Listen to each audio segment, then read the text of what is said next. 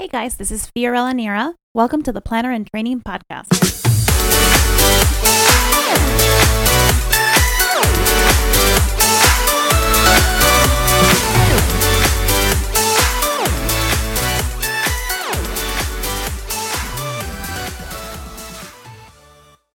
This podcast is brought to you by plannerandtraining.com, where you can find tools to start growing your business today.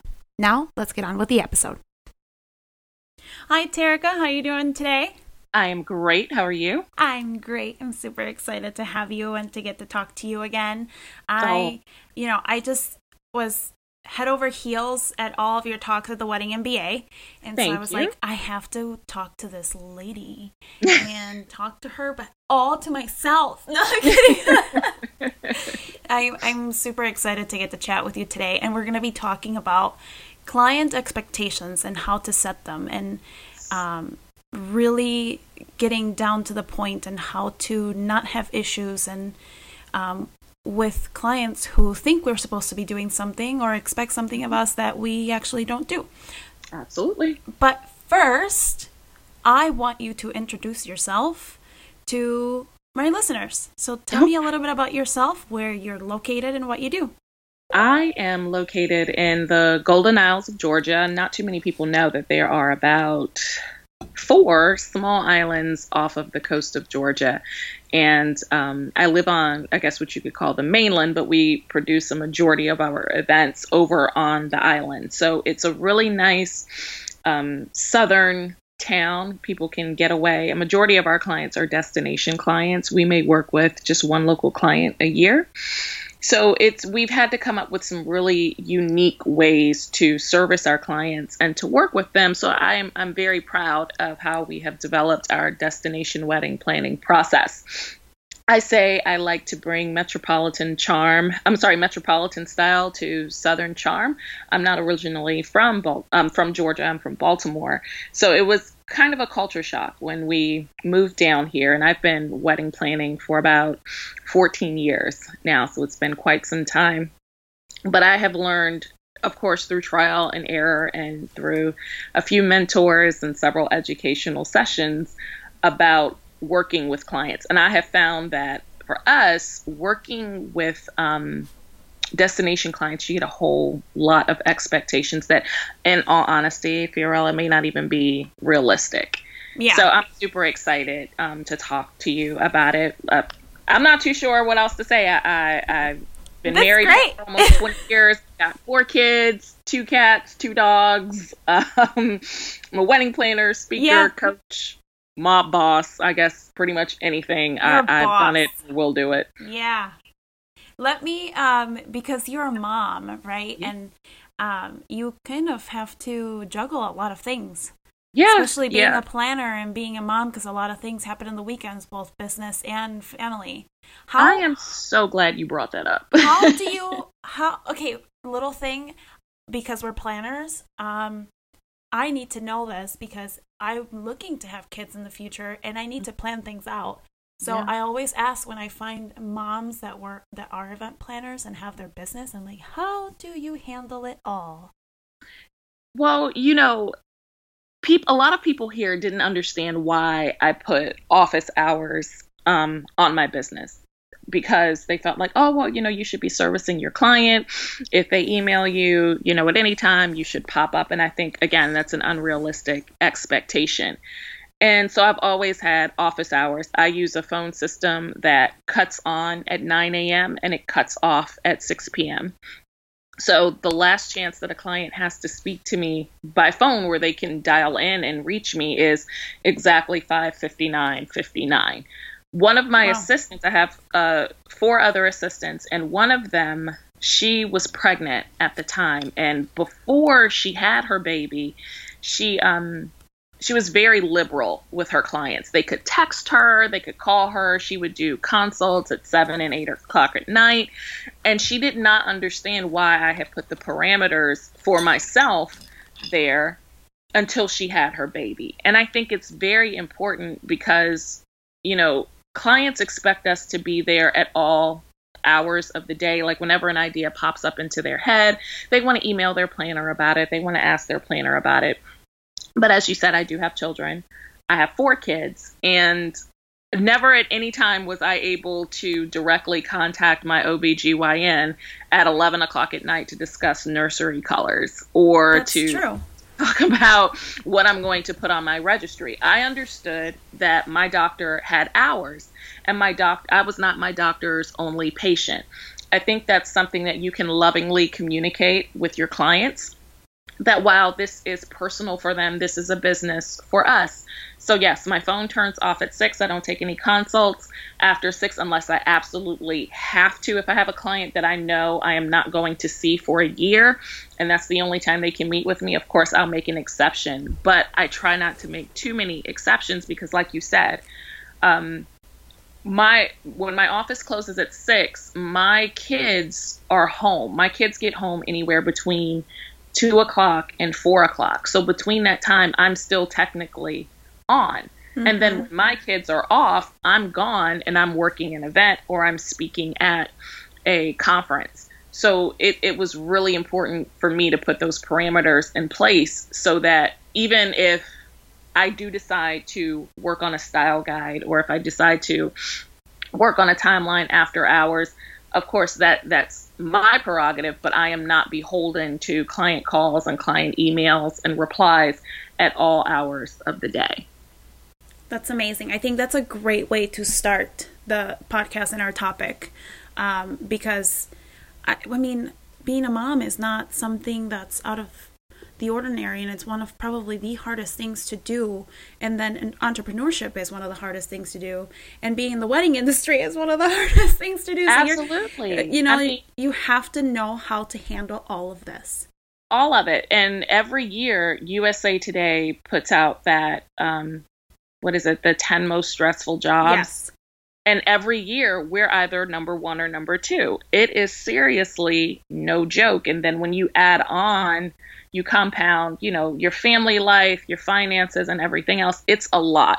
So I think that, you know, they say good fences make good neighbors. I think good boundaries make good client pro relationships too, because a lot of clients don't understand that they're planners, they're DJs, they're photographers, etc., that they have a life and that, you know, because this is such a monumental event for them in the scope of their own lives, they feel like everybody else has that same kind of attachment to it and not saying that we don't of course not we all love of what course. we do and we right. all want to make sure that we we put forth the best effort but it's not all that i do if right. that makes sense i can remember being pregnant i've had uh, three children in the course of my career i have four my daughter was born before i started but i can remember being pregnant and one mom coming up to me and saying whatever you do, don't have that baby until she walks down the aisle.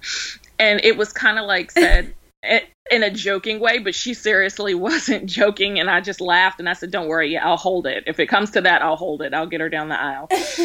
but it's like, you know, people, they don't really see you as people sometimes. Mm-hmm. They see yeah. you as a means to an end, especially when they do pay those big ticket items for planning or photography or catering you know, everything is kind of wrapped up in your obligation to your client. And I think the best thing that you can possibly do is to set those parameters at the very beginning. So that way there, you know, there is no deviation or miscommunication about anything. I make sure I put my office hours in my email signature.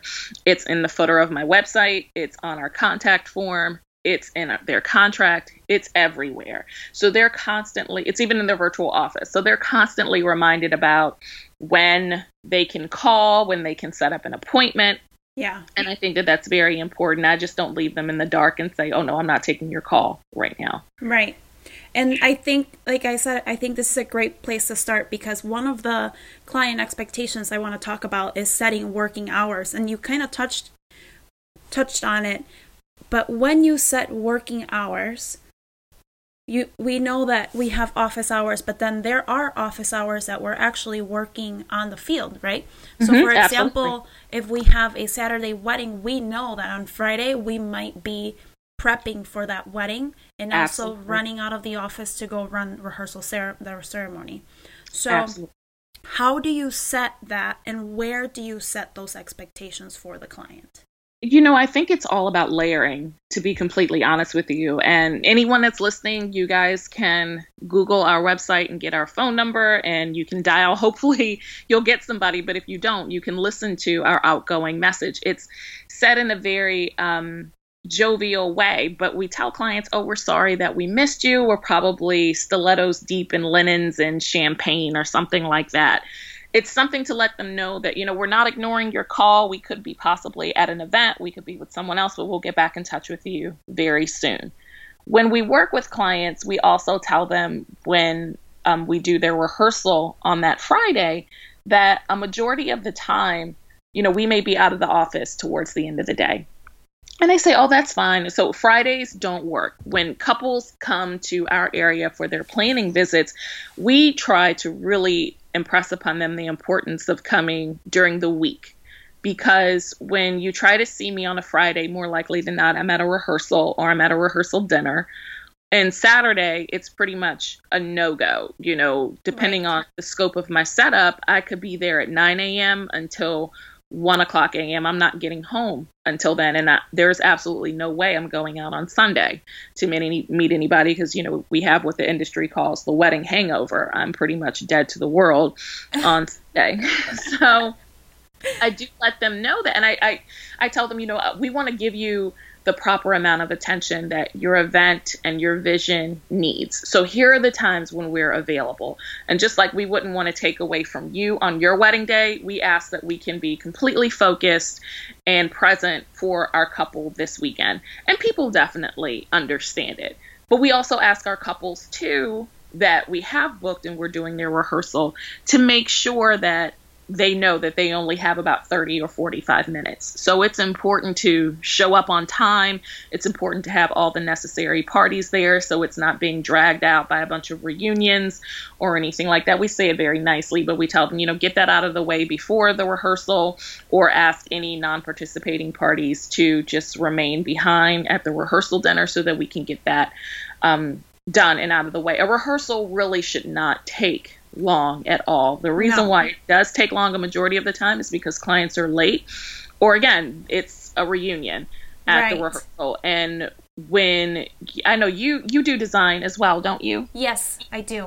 So you know when you're in charge of the design, you're pretty much prepping that entire week. Yes, starting on Wednesday. Exactly. And Friday is kind of like your go to day to say, I need to make sure I have everything done, everything in place, everything loaded up. So you kind of pull yourself away to do the rehearsal, especially if you are the face of that particular account or um, the lead for that account. You have to be there. Right. And then you have to go back and oversee the remaining of the setup. So that's something that we, we're definitely very adamant about. Um, being respectful of everybody's time. My clients would not accept it if I was late to their rehearsal. I don't think it's fair that I should accept that they're late to the rehearsal, especially exactly. when I'm working so hard to pull off an amazing day for them.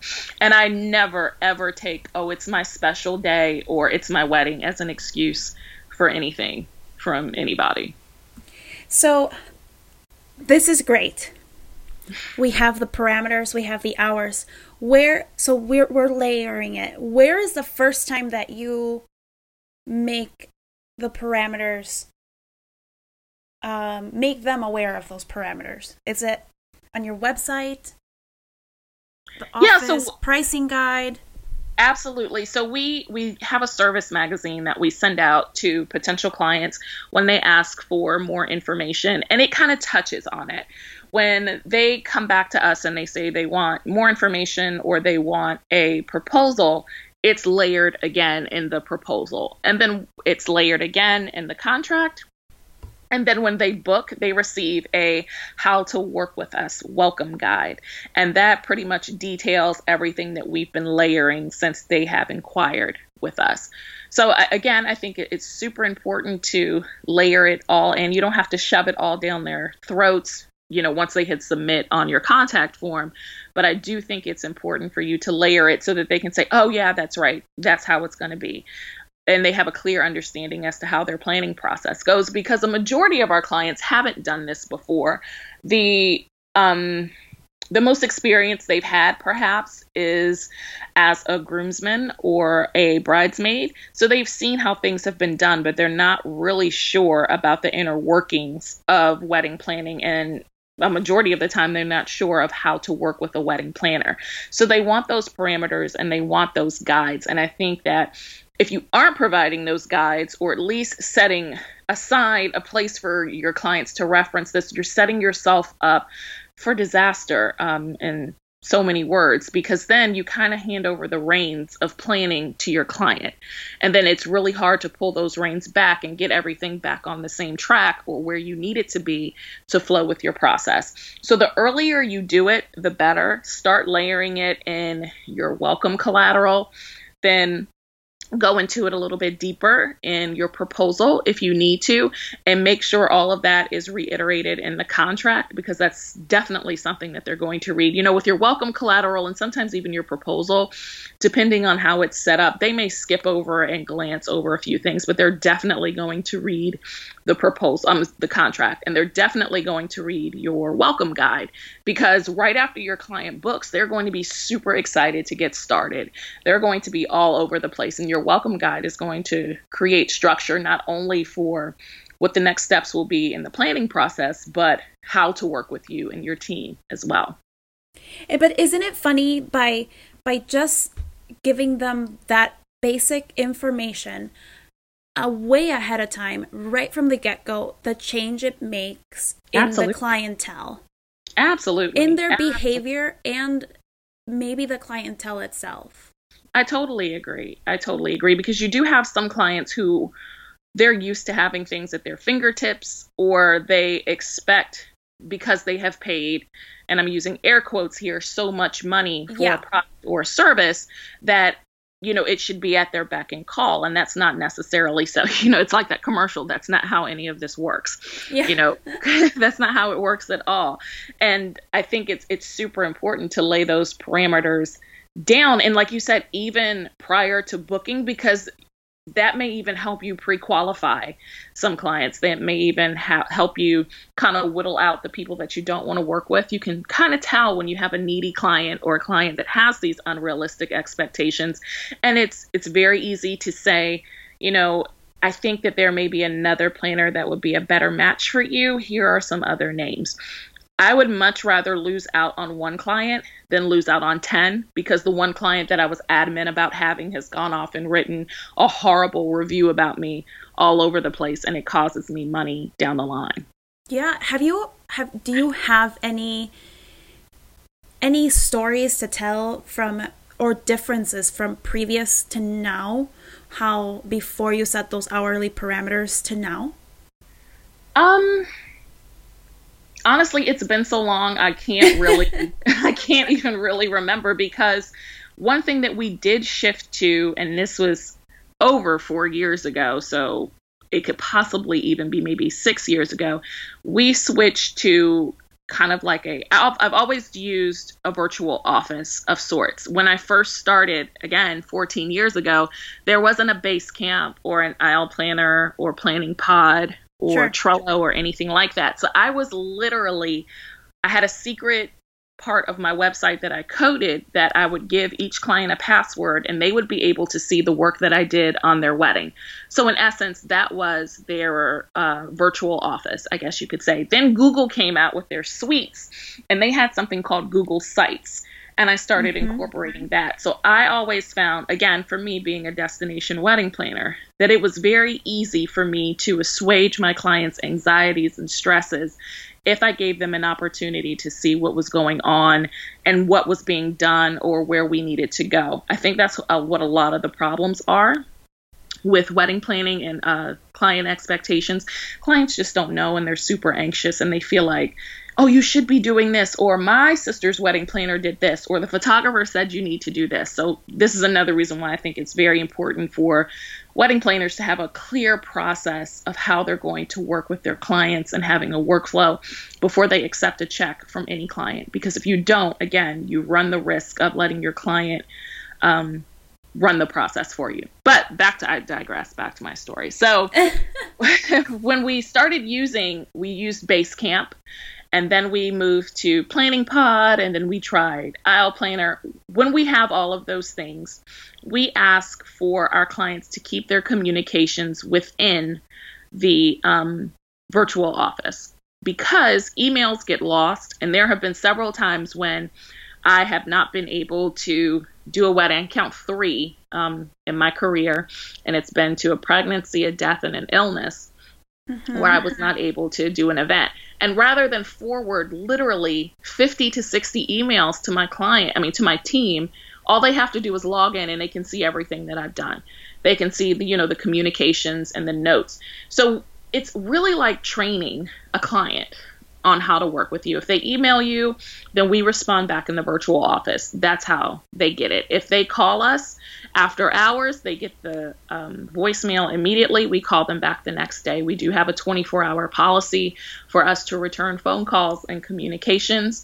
So we do definitely try to respond back as soon as possible. But like you said, a majority of the time we could be in the field doing walkthroughs or mock ups or something. So I am not always going to be able to speak with you immediately. And I always use that um, OBGYN reference because you know there were several times when I had a question for my doctor but she's in a delivery room with another mom it wasn't my turn you just have to wait you have to employ some patience but I knew that my doctor cared about me I knew that my pregnancy was important to my doctor and that was really a learning um, moment for me to communicate this to my clients yes I'm with another client but your wedding is important to me I'll get back to you as soon as I can I think if you can communicate that along with your structure, then you'll be you'll be great.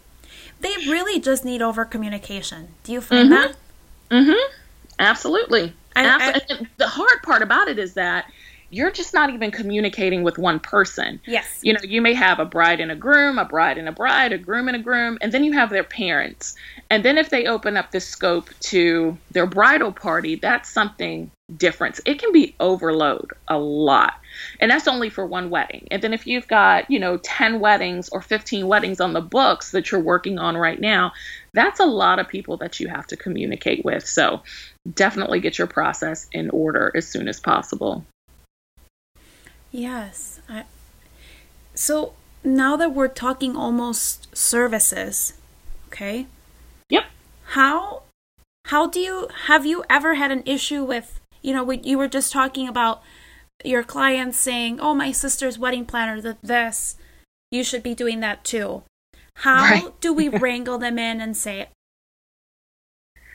you know, I had this happen. We had most recently, in the past two years, we have had a sister get married. Now, this year, well, it's 2019 now. Last year, we did a set of twins weddings. One was in April, the other one was in November. The year before, we did not do the older sister's wedding, we did the younger sister's wedding. Okay. And we were constantly being told about what the other wedding planner did, how the other wedding planner said this, and how she was able to make this happen. And my first thought was, well, why didn't you guys hire her for this wedding? So clearly something was amiss. It wasn't completely, you know, sunshine and roses there. Whenever that happened, we would always ref- reference them back to the services that they received with us and we would reference them back to their welcome guide and say okay well this is how we do our design. We find that it works perfectly not only for our clients, but also for our planning process and for your vendors as well. I'm not sure what the other wedding planner did. I'm sure it was amazing because from the looks of the pictures, everything was absolutely gorgeous. But I can assure you, your wedding will be equally gorgeous with the process that we've planned. It's pretty much a proven strategy of how we lay out everything.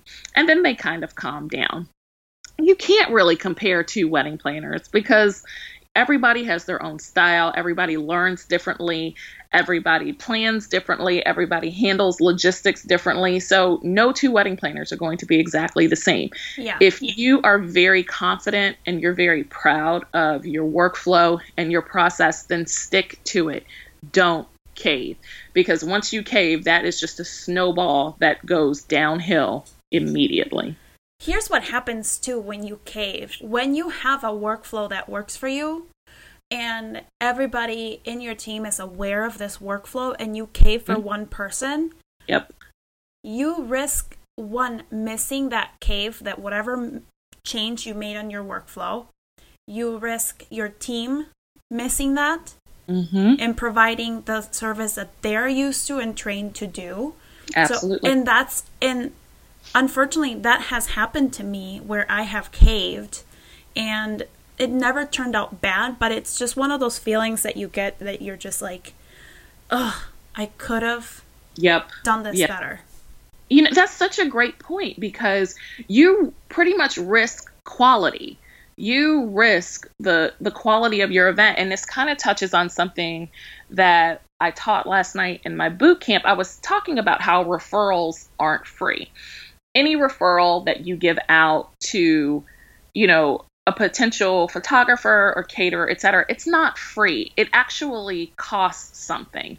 And I think the same thing can be said about your process and your workflow. Your workflow is there for a reason and it costs something. Whenever you deviate from that, you run the risk of diluting your reputation, diluting your brand, you know, affecting the quality of what it is that you provide.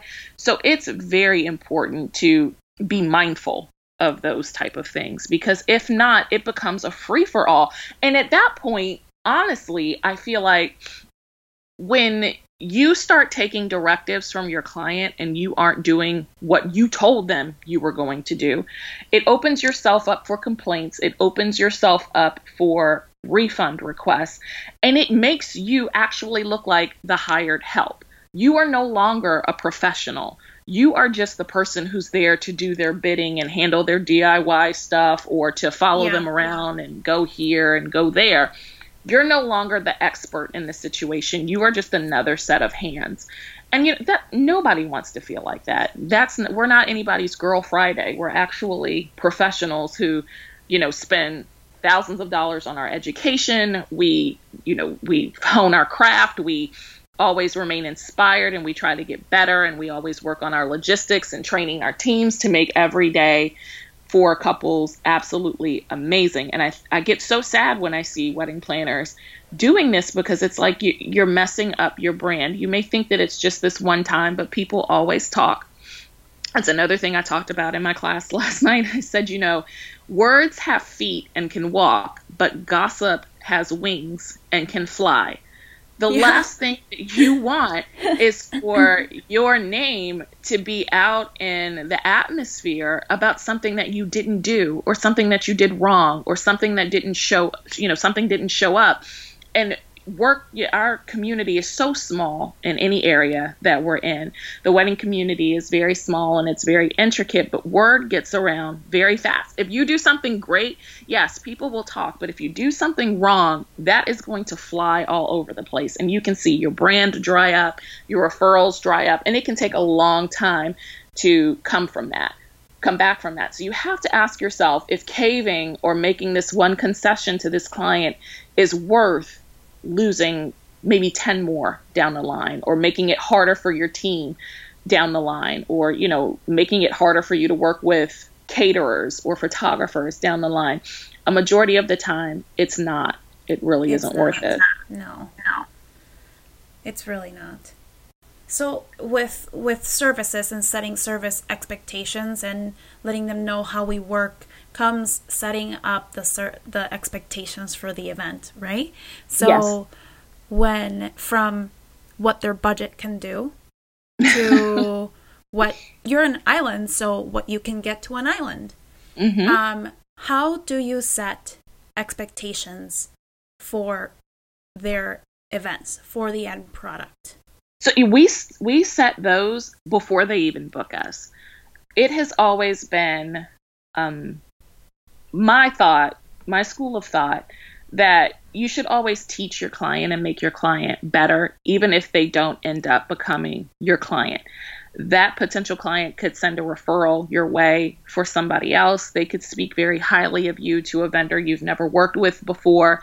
That may cause them to communicate with you. So I, I am a huge proponent of making your client better. And in doing so, we always provide two extra sheets in our proposals. We provide a budget sheet and we provide an allocated cost sheet. And during the conversation that we have before drawing up a proposal, I always ask the clients, what is your financial comfort zone? I try not to say budget because then they get all tense. you know, what's your financial comfort zone? Where can we where can we say, do you want to give me a range? Do you have a number? And of course, you may always get that client that says, "Oh, we don't have a budget." and those are my favorite because I'm like, oh, awesome. So if I say ninety thousand, are we okay? And she's like, oh no, absolutely not. Okay, so then we have a budget. We definitely have a budget. So then you have a figure to kind of whittle down from. So once we have already proposed, we work on the first portion of our proposal and it sets out our services and outlines our services and our obligations. We provide a budget based on the financial comfort zone that they gave us. And I express to them that this is not me telling you you can have the wedding that you want for this number.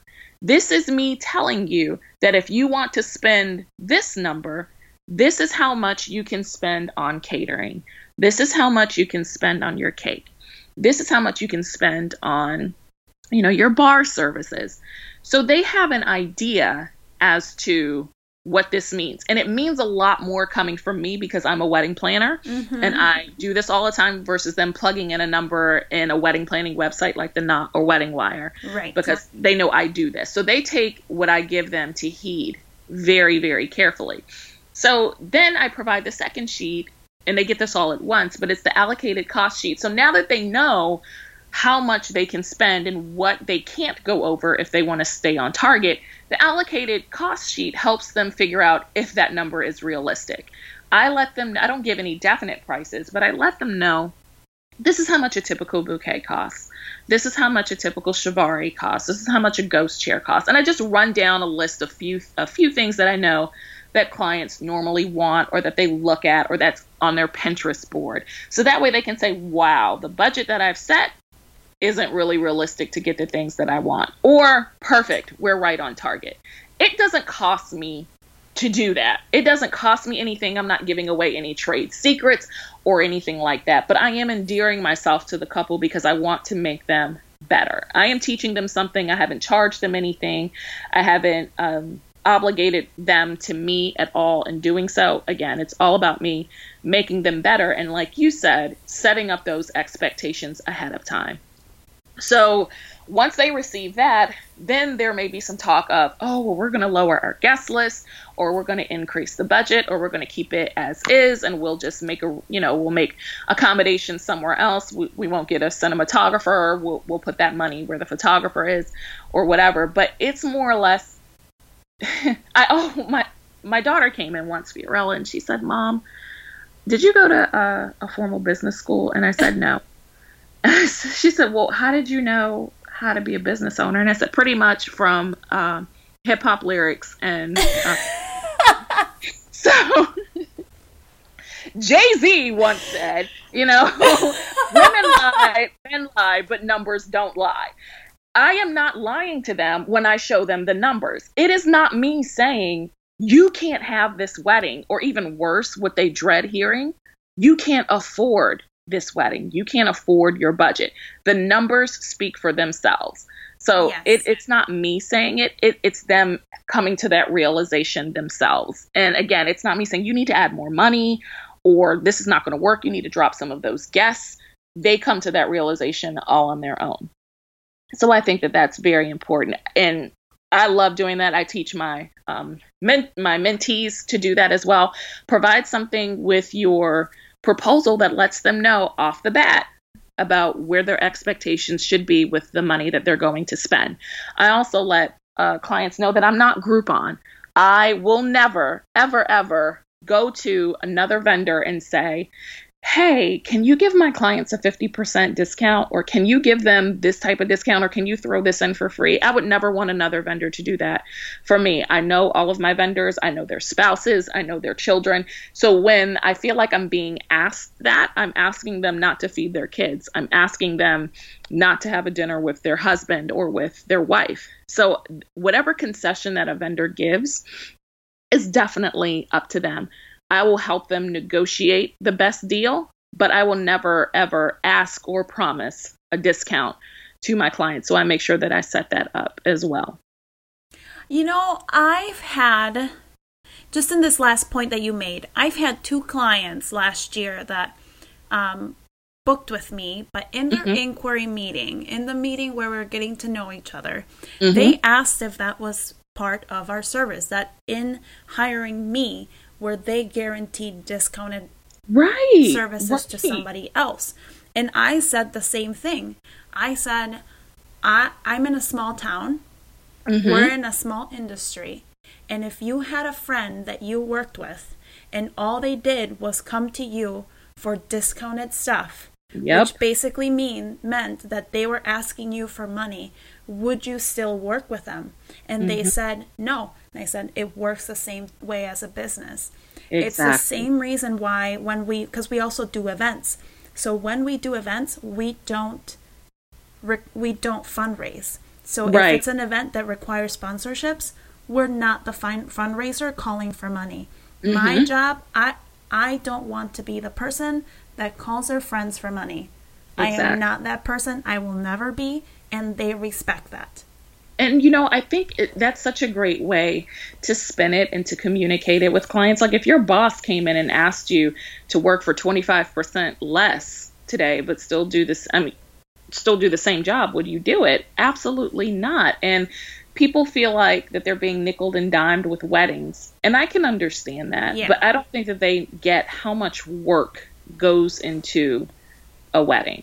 And especially when you want to be fully present and you want to give your all, I can only do that for one wedding a weekend. You know, for me personally, and depending on the scope of the wedding, I may need my entire team there. So I I price myself accordingly to know how many weddings I want to take each year, how many of my staff I'm going to have to bring with me. So you asking me to give a discount or wanting me to ask the DJ to give a discount, I'm all for it. But I, I tell them, absolutely, we can get a discount or we can lower this price, but what would you like to give up? Do you want to give up the cocktail hour? Do you want to give up the lighting, the dance floor lighting? What would you like to give up? Because it's not just a free for all. It's not, I don't, I don't know if clients are still like this, but they're like, oh, well, we could get this wedding published, or I have so many friends who are getting married. That doesn't do anything for vendors. It really doesn't. Of course, we, we would love to be featured. We would love yes. to have referral passed along, but that is not going to be a prerequisite into how I price, you know, your services exactly. at all. So I don't like that, and I don't like how um, some clients will hold a review over a wedding professional's head to get things that they want either. But that's another podcast for another day. Oh my goodness. that's a whole other conversation. You're so right. Oh my gosh. So, is there anything that we have missed in regards to setting expectations? Um, the only thing that I can say we we've touched on why the workflow is so important. I think it's it's super awesome to do check-ins with your clients. If you don't use a service like Aisle Planner or Planning Pod or Basecamp or whatever, make sure that you're providing your client with a checklist as to where they should be in their planning at any specific time and where you should be um, with their planning so they know what's going on and when to um, anticipate things. So when in our welcome guide, we actually tell our clients if you have hired us for management, then we start working with you 30 days prior. If you have hired us for design, we start design six months prior. If you have hired us for uh, vendor matchmaking, then we will start that, you know, within so many amount of weeks post booking. I think that really helps with the expectations too, but it also helps combat any questions from family and friends who could make a couple feel like they've made an inadequate choice or that their planning isn't up to par or they're behind. That's where a lot of I see a lot of stress come from with clients, but they also get it from other vendors too. I do hate to say it like we have one photographer that is like I know it's 6 months prior to the wedding, but do you have a timeline? And I'm like, do you know how many weddings I have between now and and her wedding? No, I don't have a timeline. Do you like, know how many times a timeline can change within 30 days? Exactly. Exactly. So on that same token, I really feel like you need to set your vendor expectations too, just to make sure everybody stays in their lane and that they're not going all over the place and they're not telling your client about your process or about what you should be doing. If you've never worked with a vendor before and you get a client that either comes with vendors or throughout the planning process, you know, they hire new vendors you haven't worked with, we always send out an introductory email that's kind of similar to the um, how you'll work with us welcome guide and it just explains what our responsibilities are, what our duties are, how we'll work in that capacity, and when we'll do things. So we let them know you're not getting a timeline before 30 days. You're just not. Because, yeah. like you said, so many things can change. Bridesmaids drop out, uh, you know, people have passed away, things totally change, you know, family dynamics change, so that means there's not going to be any dances. Even down now, to transportation, the transportation can change, and if you move up to exactly. a bigger vehicle, it takes longer to get places. Exactly, exactly. So we let them know, you know, we do design, but we won't do that until this date, and we do this, and we won't do that until this date. Is that if there's anything else that you need that we can assist with, please let us know. So that way they come to us with any concerns rather than going to the client and saying, we need this or your wedding planner should do this.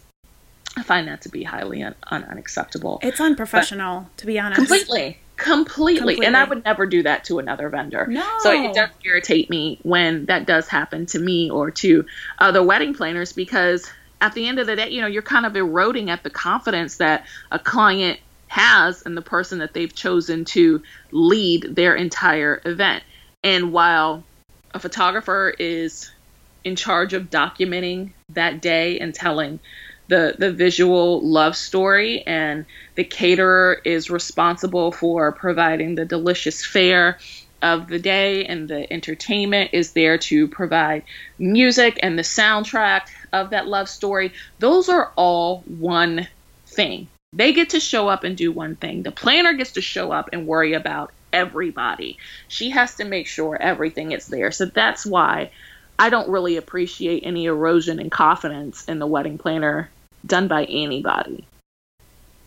It's I I mean you said it all. I have no other words to add because it's it's so true. It's um we've had a couple of, you know, just poor vendors that just like to nitpick at stuff and mm-hmm. like to mm-hmm. find something to bring us down. Yep, yep, yep, yep. It definitely. Is But it you def- just, I, I just feel like you just have to.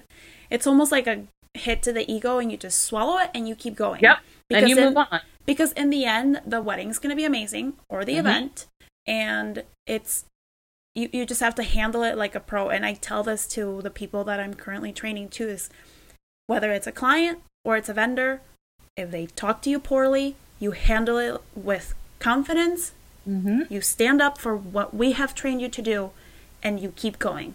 Absolutely, absolutely. It's just it'll it'll fade into the background. It'll just be one more day. If you let it get so big that it totally consumes you, then you're off your game. You know what I mean? It's like one of those things. How you said it when you cave, it can definitely affect the quality of the event. And I tell my team all the time tag yourself out if you need to. I have had to tag myself out several times because people have made, you know, ridiculous comments while I've been around or to me.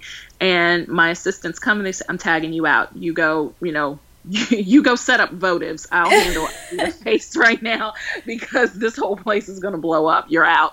You're out. You're benched. Yeah. So yeah, definitely make sure you can tag yourself out. That's amazing. With with setting vendor expectations, do you email them throughout the planning process? For example, say I I, I think the the wedding management, which is what people call day of coordinator, which if mm-hmm. you're still calling it a day of coordinator, please stop. Yes, please. please. Please. Because that's um, super unrealistic. yes. So, wedding management package, which starts 30 days prior. Um, when do you email those those vendors? So it all depends on when we're hired.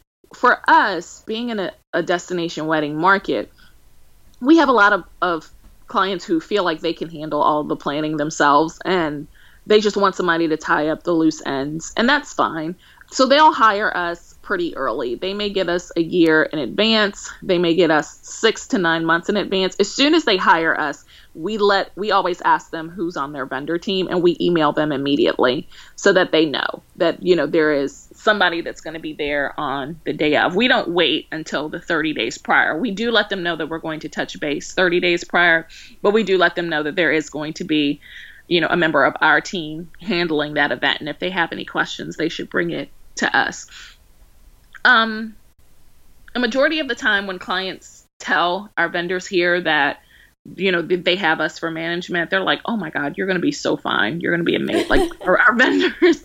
They love our timelines. You know they love how we treat them and how we handle them. So a lot of them are like oh thank god you know we're so happy that you got her. But again again since we're destination we get a lot of outside vendors too. So we make sure that you know, I don't know what other people do in other markets. Like I know I blew your hair back when I told you about our four hour wedding yes. reception. So I don't know what other people do in other markets, but I know what we do here. And I just want to make that clear to people when um when we find out who the client is booked. So we, we definitely touch base with them as soon as the client books and let them know we'll touch base again with more details 30 days prior. That's amazing. Terica, Thank you so much for your time today. Thank you. Thank you for having me. I appreciate it. Yes. And now it's my favorite time because this is when you get to shameless plug yourself. I get to shame. Okay, well, let's see. What do I have going on? I have no albums dropping. Uh, I'm not in any movies. So let's see. I will be. Um, I'll be launching another iteration of my boot camp very, very soon, probably at the end of this month or the very beginning of um, February. I started the Run the World boot camp uh, late last year. And it has been absolutely amazing. It's a six week program that takes your brand from meh to oh my god we have to book her and it talks about some of the strategies that you and i have talked about today but it's a guided process. It's group coaching, so you get to work with some of the other members of the boot camp. We have weekly check-in calls and weekly sessions, and there's lots of success kits, and you know, you pretty much get to you get to benefit from all of my mistakes, I guess you could say, and what it took for me to get here 14 years later. So you don't have to make those same mistakes, but you can still get the same sort of success and rewards that I've been able to um, graciously enjoy. So that's my shameless plug. If you are interested, you can check it out at tericaskaggs.com or you can follow me on at cocktail terica on Instagram and also on Facebook. There will be lots of information all over the place about it. Follow her. She's amazing. She's stylish and she knows what she's doing. Thank you. You're Thank welcome. I still remember, you know, when you talked about um, Run the World and yeah it's it's really and I what I really liked two things that I really loved about you. Um, the first quote that I remember was it's not so much running the entire world but running your world. Exactly. And number 2, which I still tell myself every day, what everybody else thinks about you is, is none, none, of your, of your business. business. None of your business. That's absolutely right. Yes. None of your business. And I was like, she needs to be my friend. that is absolutely right. That's none of your business. You exactly. keep on keeping on. Absolutely. Exactly. You do you. You do best what's for best for what best what what is best for you, your family, and your business. Done. Absolutely, because that's yeah. all that matters. All yeah. that matters. Thank you so much. You have a Thank great you. day and Thank an amazing wedding season. Thank you. You too. Bye, guys. Bye.